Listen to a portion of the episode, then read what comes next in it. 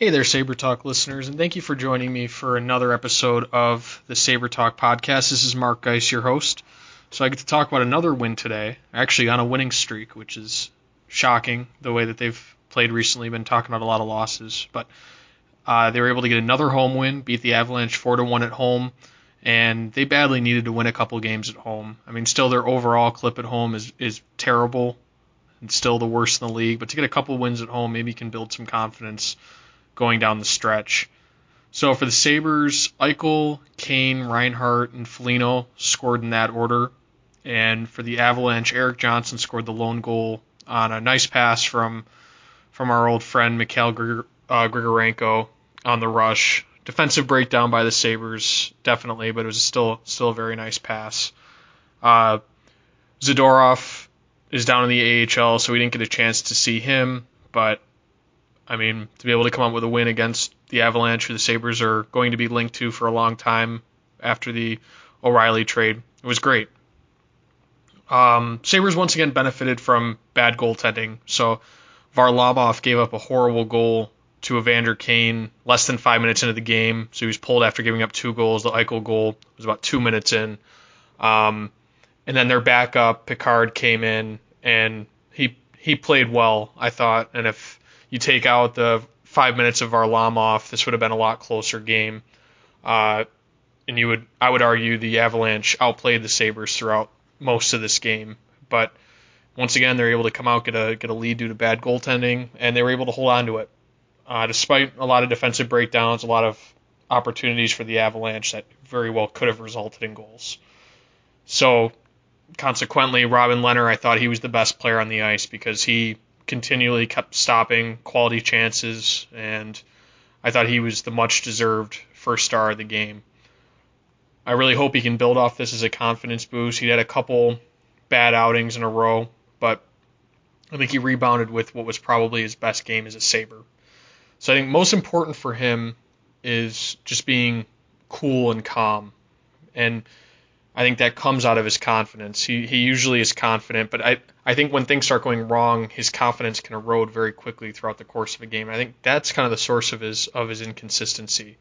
But when he's cool and calm, doesn't try to do too much, he he's great because he's he's big and he's athletic. He covers a lot of the net. He's got a great glove hand, great reflexes. Really everything you could ask for in a goaltender, he has it. But I think it's just maintaining that confidence consistently over the course of a game.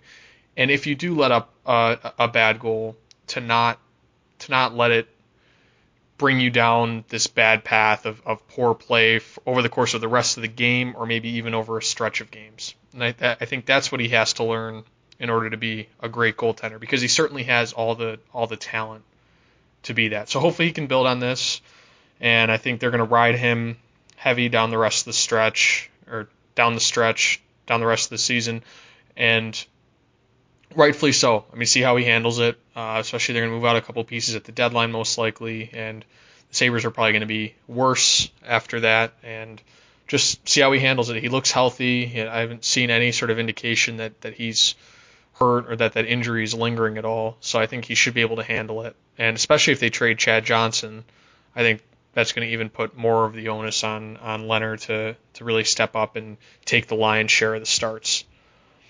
Um, now into some individual players. Eichel's goal was extremely impressive. If you didn't see it, I definitely would recommend seeing it. I mean, it wasn't it wasn't he he beat Varlamov. It wasn't like an amazing play where he deked him out or where you know he got himself into amazing scoring position, but he used the defenseman as a screen. He went almost the length of the ice, more than two thirds of the ice. Um, went around Matt and so it was a, it was a very nice goal. I think with him, you still have to take the bad with the good. He's still going to make some mistakes, but he tends to make, at the very least, it seems like one eye popping play per game. And I think those moments are going to continue to multiply over the next couple years where you're going to start having three or four or five every single game because he's just so talented. And his speed, I think, is what stands out the most to me and how he can he can jet and just beat basically any player in the league. And you he's not it's not like one of those smaller speedier guys where you can you can see how quickly their feet are moving and and them getting up to full speed. With him, it's just this effortless stride, which is which, what which is what makes it even more impressive, I think, and it's more deceptive, and it's almost more effective than a than somebody that just looks very fast. But if you just saw Eichel skating by himself, not relative to everybody else, you might not realize the type of speed that he has. He's one of the fastest players in this league. Um, so I'll keep talking about the goal scorers. The most important guys, the guys that matter the most for the future. But I thought Sam Reinhart was very good again. He made a great play in front of the net on his goal on a great, great deflection. Uh, Pickard didn't have a chance, and I, I never would have thought that he'd be the best player on this team in front of the net, but he is. You know, you thought that might be Matt Moulson or somebody like that. I don't even really want to talk about Matt Moulson right now and just how how much of a disappointment he's been this year. But Reinhart has really taken over that role on this team on the power play, and and he's doing it at a time in his career when he's still growing and still getting stronger. So I think as he gets stronger, he's going to make an even bigger impact in that part of the game. And I think also that's been where he's found his niche. He's made some great passes this year. His playmaking has has made an impact here and there, but I think it's going to make even more and more of an impact. That's going to come into his game and he's not going to be scoring 20 goals with 10 assists. It's going to be, you know, 25 goals and 35 assists or you know something like that. And I think you're looking at with him probably a 60 65 point uh, center. I think he will play center and um, that really makes an impact all over the ice. And he can be that net front guy.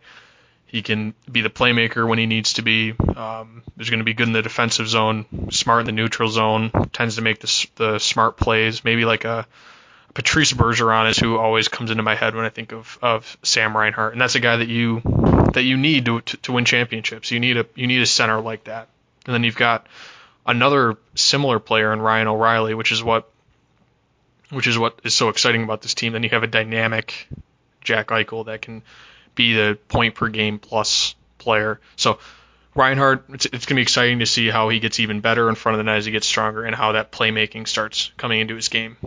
Uh, Evander Kane, though, his goal was nothing special. It was Varlamov just completely missing it with his glove. Um, one of the one of the worst goals of the season, probably by by given up by any goaltender. But I thought he had another very good game overall, and he's worked hard all year, but I think it's now turning into more and more not just offensive production, but into more and more just productive plays over the course of a shift. And I think he's been imposing his will more and more, um, making his presence felt in the corners. And so it's not just offensive production when I say productive, um, productive type of work from him. It's been great to see him turn around his season uh, because it was he, he was working hard, but it wasn't necessarily resulting in all that much. There's a lot of him making what looked like it's noticeable, but doesn't actually result in anything. Doesn't necessarily result in a ton of possession for his line, but now it really is. And of course, as a consequence of that, he's being rewarded with with goals and with offensive production. I think it's been great to see him turn his season around despite whatever distractions were there earlier this season with the whole sexual assault accusations, and obviously you don't know is is that going to snowball into something more with what his history was in Winnipeg, and he's still a 24 year old guy. Is that going to mess with his head? But he's really rebounded well from that, and I hope that he can continue to the rest of the way down the stretch. That's been he's been one of the biggest stories I think of this of this second half. Ryan O'Reilly, will talk about another big gun. I think he's rebounded from I don't know if rough stretch is the right word, but I think you could tell he was tired and getting worn down. I think the All Star break, despite him going there, I think it really helped him rest up a bit and maybe I don't know if it's just physically, but maybe also mentally, just with how much he's leaned on time and time again. And he's still not scoring, but he's continued to get assists throughout this stretch and continue to to, be everywhere. So it's been nice to see him nice to see him rebound. Now I thought the forwards overall were were pretty good, especially the the big guns. I just talked about you know argu- arguably the four uh, four most important forwards on the team, but I thought the defense played pretty poorly. tonight, and they're I constantly harp on them most of the most of these podcasts. But I thought they were really covered up by by Lehner's great play. Ristolainen, the most important of that of that group, he still looks tired. It, it's almost like he kind of was going on a similar trajectory like O'Reilly, where they started.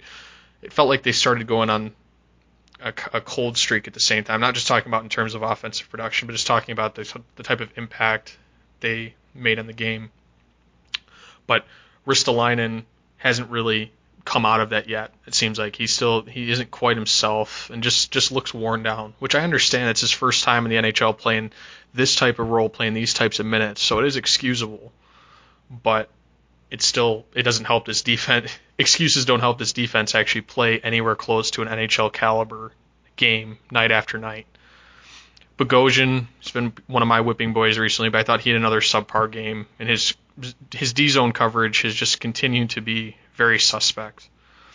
The the goal that was scored, I know a lot of people were blaming it on on Bogosian. I actually tweeted out something about Bogosian, just him being out there, just and seeing other mistakes he was making throughout the game he just has been bad recently, but that goal wasn't really his fault. And I, I thought the forwards were, were more to blame for that goal, specifically Matt Moulson, to a lesser extent Deslauriers and David Legwand. And that line, when those three are together, I think they tend to struggle, especially in the defensive zone, because there's no speed on that line. You know, like Moulson is the worst skater on the team. Uh, Legwand isn't that far behind him. I think he Legwand has been good this year when you've been able to surround him with a little bit of speed. And Deslauriers is what he is. He's not his speed isn't his isn't his forte. So it's not necessarily all the the blame of the three players. I think they just don't complement each other well necessarily. And they've they've been victims of quite a few odd man rushes, uh, quite a few defensive breakdowns. I think just because they, they're a step late, and with how fast the NHL game is now, speed is that speed is so important. Skating is so important. That's been one of the one of the biggest things that this team has struggled with the last couple years is is team speed, and that line embodies. They feel like a line from the last couple years. Not that this year, not that this team is is way above and beyond what those teams were, but they are certainly better, and they have they have more team speed, uh, more NHL caliber players. I would say so that line's going to continue to struggle if they stay together. And with Matt Moulson, it's so hard, especially when there are injuries, to take him out of the lineup, despite he, he's really not making any sort of an impact out there. Uh, to continue to talk about the defense, I thought Patrick was their best defenseman tonight. It was nice to have him back in the lineup. I was kind, I was surprised that he that he missed the game prior, but it was very good to have him back. I thought he was he was pretty much himself.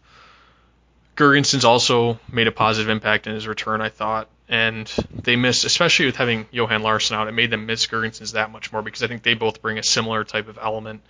They're both leaned on defensively, but they also kind of bring that, that bull in a china shop type of agitating style.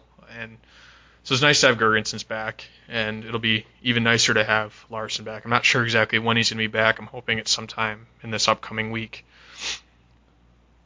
So more looking at things from from a bird's eye view, I guess I'm I'm becoming convinced that the Sabres aren't going to be able to outtank Toronto. And I'd said this before, it's kind of a three-man race between Toronto, Buffalo, and Columbus, but I don't really see Toronto getting out-tanked. They're gonna they're gonna get rid of quite a few players at the at the deadline. They have a bunch of expiring contracts, and so they're going to be even worse talent wise after the deadline, and they've been they've really struggled recently, struggled much more than the Sabres recently. So I think they're not a lock for dead last because you never know in this league what type of run a team could go on. The Sabres, even the last couple years, went on a couple runs where it defied all defied all logic. So I think 29th is certainly in reach, and 29th it's it's not incredibly important, but it would be really nice to be able to come in 29th or 30th, and then say if you come in 29th, you're guaranteed a top five pick. You're guaranteed one of Matthews, Laine, uh, Chychrun, Puljujarvi, or Tkachuk, which are the that top five that's kind of been kind of separated itself from the pack. So it'd be great to be guaranteed one of those players. They very well all all five of them could step into the league next year. So that would be really nice.